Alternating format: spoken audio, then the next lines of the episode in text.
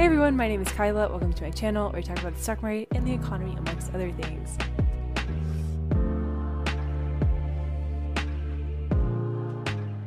This is not the Everything That You Need to Know series, a series of different primaries where we talk about the stock market, the economy, and the crypto markets.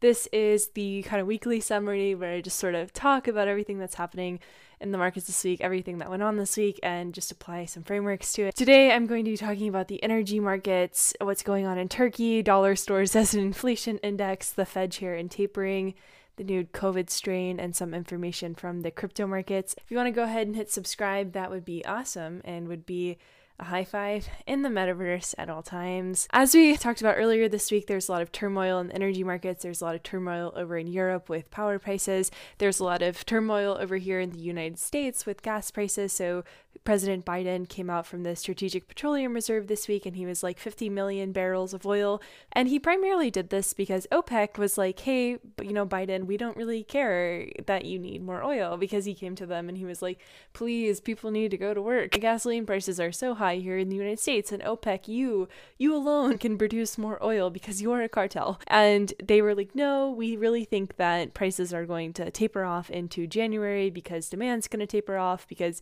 this is all just momentary bursts because of holiday travel, et cetera. There was a couple other reasons, but that was like the main primary reason, is we think that demand is going to taper. And so if all of a sudden OPEC is producing a ton of oil and just pumping the market with oil, that is not going to be good for OPEC, right? So they're going to have lower prices because of that, um, because there's just more oil for people to buy. So they, they're incentivized to produce less oil at all times because that keeps prices high. Um, And so for them, they're like, well, no, we don't really have any interest in doing this. Goodbye, sir. Biden came out. He was like, all right, I'll pull from the Strategic Petroleum Reserve. He did that with China, India, and a couple of other countries. It was only fifty million barrels, which is about two and a half days worth, about two and a half days worth of demand for oil that comes from the U S. So the U S uses about twenty million barrels of oil per day. So fifty million barrels isn't really going to do much. It's also sour crude oil versus sweet crude oil. So not even that useful, because the sour crude oil still has to go to a refinery, get refined, et cetera, to be useful and, and be able to be something that people can actually use in terms of oil. So overall, it was just more of a narrative thing, which most things are, uh, just really trying to get the market to calm down. Uh, and I'm going to talk about what's happening in the oil markets today, um, because none of this, you didn't really need to pull from the Strategic Petroleum Reserve. Just got to talk about COVID. The oil markets at large. The big issue, I have a whole video on it, but the big issue is just there's a lot of capital underinvestment. There's just not Not a lot of structural efficiencies around the oil market, because uh, the way that we do it is sort of still the way that we've done it ever since oil got discovered back in the eighteen hundreds when they drilled into the ground. We have to sort of transition away from oil. It's just, it's because it's a depleting resource. It's not infinite, right? So we got to get away from it. It's everybody, uh, we keep on consuming it. Everything uses oil, all the plastic productions, everything. So it's something that is needed, but man, oh man, is it not efficient. Then on Monday, there's a very big talk with Iran. Iran is under sanctions because of nuclear issues, just because of a lot of issues. There's talks on Monday, uh, will those sanctions come undone? Will Iran be able to produce oil? And if Iran is able to produce oil, that'll put downward pressure on oil prices because then more oil will hit the markets. But we don't know how that conversation is going to go right now. It's not pointing to looking very good. It seems like there's a little bit of fighting in between the two parties. Overall, I think the biggest problem is there's really this capital underinvestment, and there's this expectation of green energy policy, which I think is really important. Like, like I've said on many times on the channel, I support green energy. I think it's something that we should have, but there's this expectation of green energy policy without green energy investment. You can't just wake up one day and be like, yeah, I want the world to be entirely carbon neutral. I want everything to run on, you know, ethanol. I run, I want corn cars instead of vehicles. You can't have that sort of model because we don't have this sort of policy, this sort of framework in place that's going to support that. We don't have the investment in green infrastructure that's going to support that. Start with bike lanes, for example, start with safer pedestrian walkways. So there just isn't this strategic investment in a green energy universe, but we have this expectation of green energy policies, and we cannot pivot away from oil until we actually build out green energy infrastructure. Europe is going through a natural gas crunch, so power prices are through the roof right now, and as they go into winter, more and more people are going to use power to heat their homes, so a lot of pricing pressure over in Europe right now. They don't have enough natural gas. There's a huge energy crunch over there, and there's no strategic petroleum reserve of natural gas or electricity, or in order for them to tap into. Electricity is very, very hard to store. It's really something that we take for granted, like all these different things that we do throughout the day. I do it. I take it for granted. I just flip on the light switch, and I'm like, all right, you know, if we did this five hundred years ago, they'd be like, what?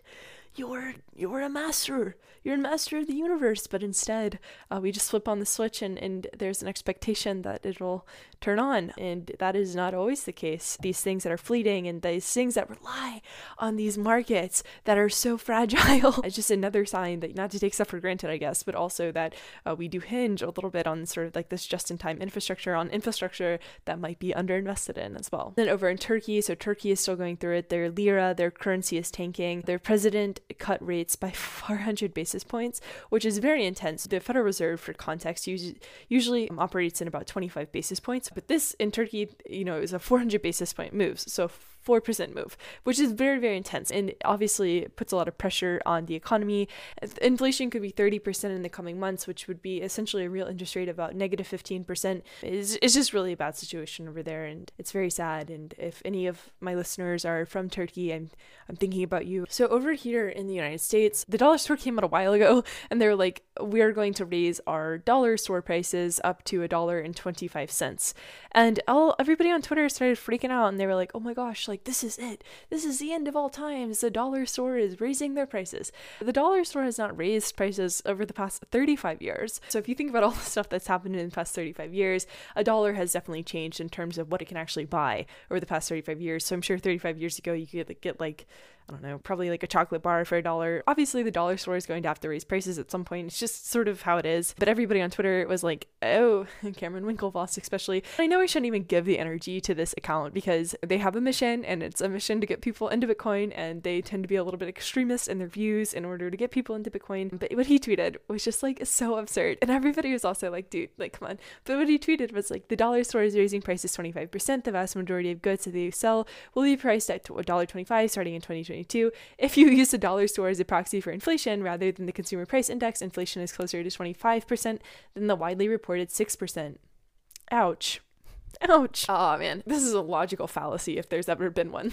The idea that the dollar store tracks inflation, because number one argument would be, okay, Cameron, you're, so you're saying that we haven't had inflation for the past thirty-five years. Obviously nobody in the right mind would say that because we've had inflation every year since then. We really have had inflation every, every year since then. And then he's also saying that the dollar store has managed to produce the same amount of goods at that dollar price point that they have always had been. But the dollar store has a lot of problems with shrinkflation. I have a whole video on dollar stores. So if you want to go check that out, I talk in depth about kind of their model, and I don't really like it. I don't like it at all, actually. I think it's bad. But I, I talk in depth about the dollar store there to caveat that point and to, I don't know, play devil's advocate to myself, I guess. The C P I and the P C E does a bad job of capturing shrinkflation, so I guess it's fine that he would think that this is a big deal. I don't know. We definitely have inflation. That is something that the Fed has acknowledged. It, you, you can just go outside and you can see it. We, we have inflation. I want to recognize that there are people who this price increase could be very painful for them. And that is not good. And it's frustrating. And we have to think about policies and frameworks that can help people who, who are going to be impacted by this increase and how we can help them. Obviously, we have massive economic disparity. Obviously, we have huge wealth inequality issues.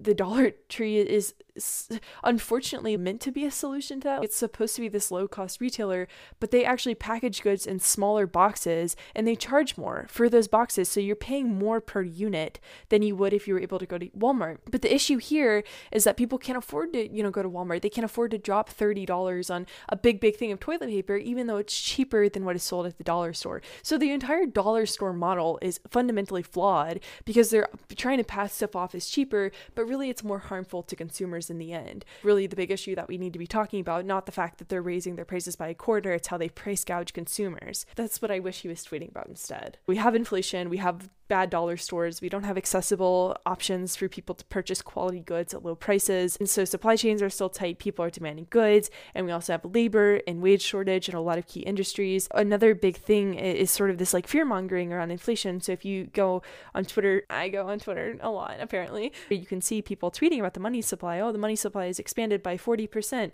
Oh, it's that's why we have inflation. It's it's valid, but it's a terrible argument because it's a lazy argument. And if you really have to dive into inflation it's supply and demand mechanics, it's broken supply chains, it's consumers demanding a lot of goods.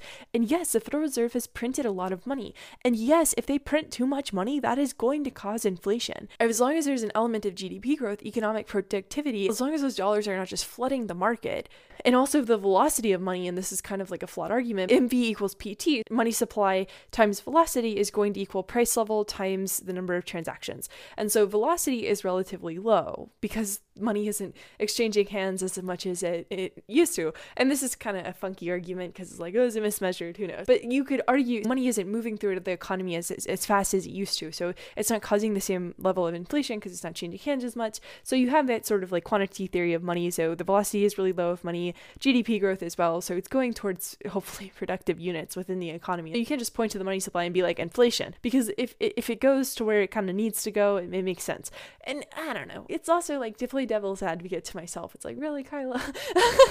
But this is economic theory, so this is kind of what's meant to happen. It's, it's scary to think about like how much has been printed and how much is in circulation, and you can see it in the speculation in stocks. I think this gets into Jeremy Red's paper on the idea of inflation, which I, I quote all the time. I think it's such a good paper, but the more that people talk about inflation, the more they're going to see inflation. It's a huge feedback loop. Everything that we do, because we're so human, is going to be a massive feedback loop. And so it's just a byproduct of being human. If we see inflation, and if we start worrying about inflation, if people are tweeting about inflation, if Elizabeth Warren is calling companies out for quote unquote price gouging because of inflation, people are going to start responding to that, and it becomes everyday parlance and people talk about it. So that's another big worry, is the more people talk about it, the more it's going to show up.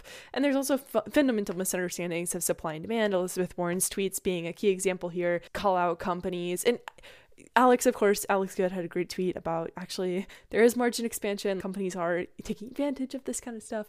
But on aggregate, her, her tweet was around the idea that companies are taking advantage of consumers right now, and they're charging them so much more for turkey. No, Elizabeth Warren, there's just not enough turkeys. There's not enough workers to produce the turkeys. There's not enough truck drivers to drive the turkeys. We just have sort of these structural issues. We have to understand supply and demand. Expanding more on the idea of monetary policy, Jerome Powell was selected for his second term as Fed chair. That happened earlier this week. It feels like it was literally a lifetime ago. This week has been so wild. The decision was between Jerome Powell and Brainard. Brainard was likely going to be more dovish, and so she was going to be a little bit more easy in terms of how she was going to move rates. We weren't expecting her to raise rates too much because she was a little bit worried about the labor market, whereas Jerome Powell, he's probably going to taper here soon. They have a meeting on December sixteenth, so we'll find out what the tapering plans are then. I'm going to talk about the COVID strain and how all that could impact this. Yeah, so the stock market kind of was like, ooh, okay, so we're going to have to digest the fact that rates are coming. Rates are probably priced in to a certain degree. Like the market is definitely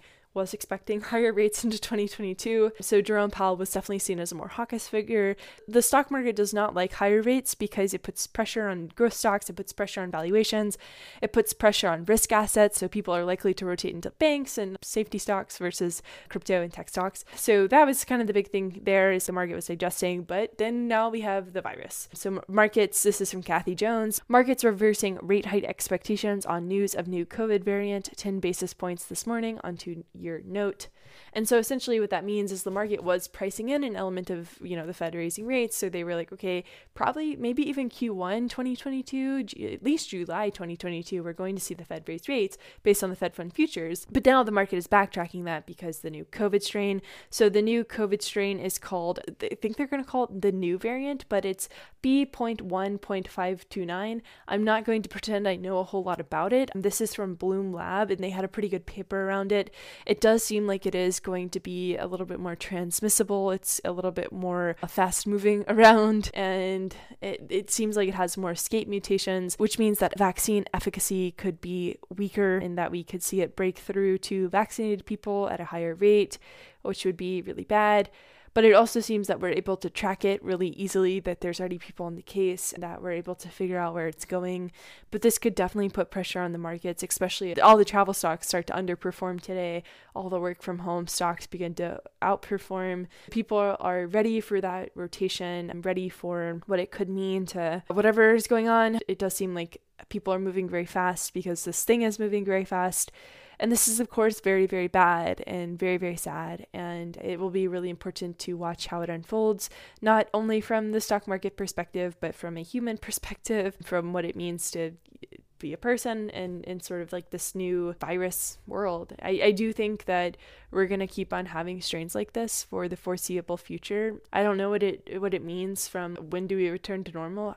I don't know what the normal will look like, but I do think that we're going to keep on having these like repeated patterns of a new strain, new strain, new strain, which is, it's scary. It's okay to be afraid because it is really uncertain. Uh, this gets into sort of something that I've been thinking a lot about on, on this channel and just with my work, the stock market at large. I've received a fair bit of criticism for how I talk about markets, and I paint things in a pretty positive light, right? Like I usually try to be like, okay, like this is pretty hopeful for the future. And then I also have really negative stuff because a lot of stuff is just negative, like what's happening with oil markets. Optimism sort of predicates a new decision-making process, even just to make a decision that could be net negative. You usually have some sort of glimmer of hope of like, okay, maybe it'll work out.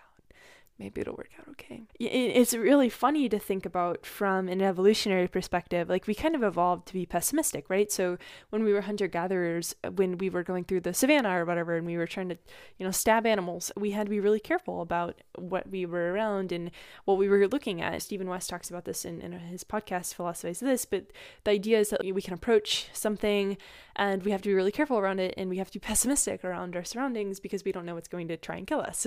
The world tries to kill us. Like we live in a world that's not friendly to us. I would argue that like myself, I'm cynical. I don't really trust a lot of stuff. And that's why I research and analyze so deeply, is because like, how can I process this? How can I convey this information? Does it make sense? Is this something that people need to know about? How do you become a mouthpiece for the confusion of the world? And in that process, you do become very cynical. With all that though, hope is this asset that outperforms in the long run. Obviously, you have to, you know, cut your losses. There's some stuff that's just absolutely unreasonable. Some of these crypto assets are just like, okay, get rid of them. Hope is an asset that if you have it over the long run, it does tend to outperform. If you can keep on showing up, even if the world keeps on knocking you down and, you know, things keep on getting bad, there's always going to be these pockets of, of shininess, hopefully, too.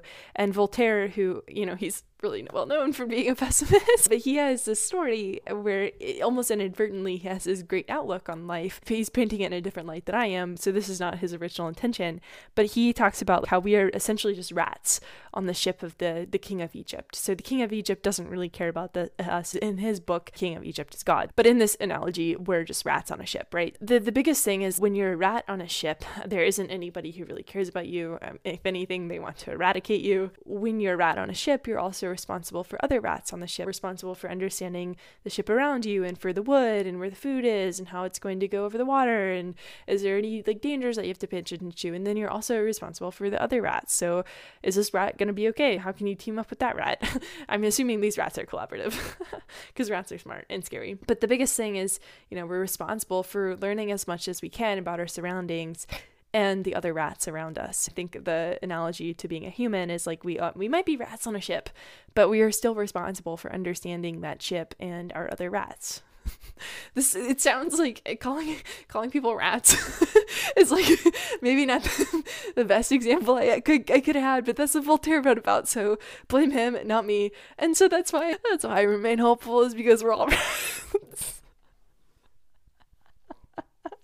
When I wrote this out this morning, I was like, oh, I'm so smart. And now that I'm saying it out loud, I'm like, all right, my fellow rats. uh, but anyway, I think, you know, my fellow rats, we have a huge opportunity to be optimistic and build towards a better future. So why wouldn't we at least try?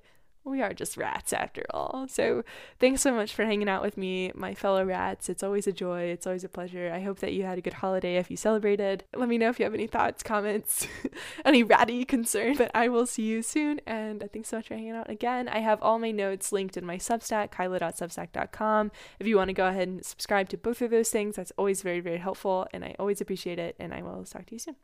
Bye.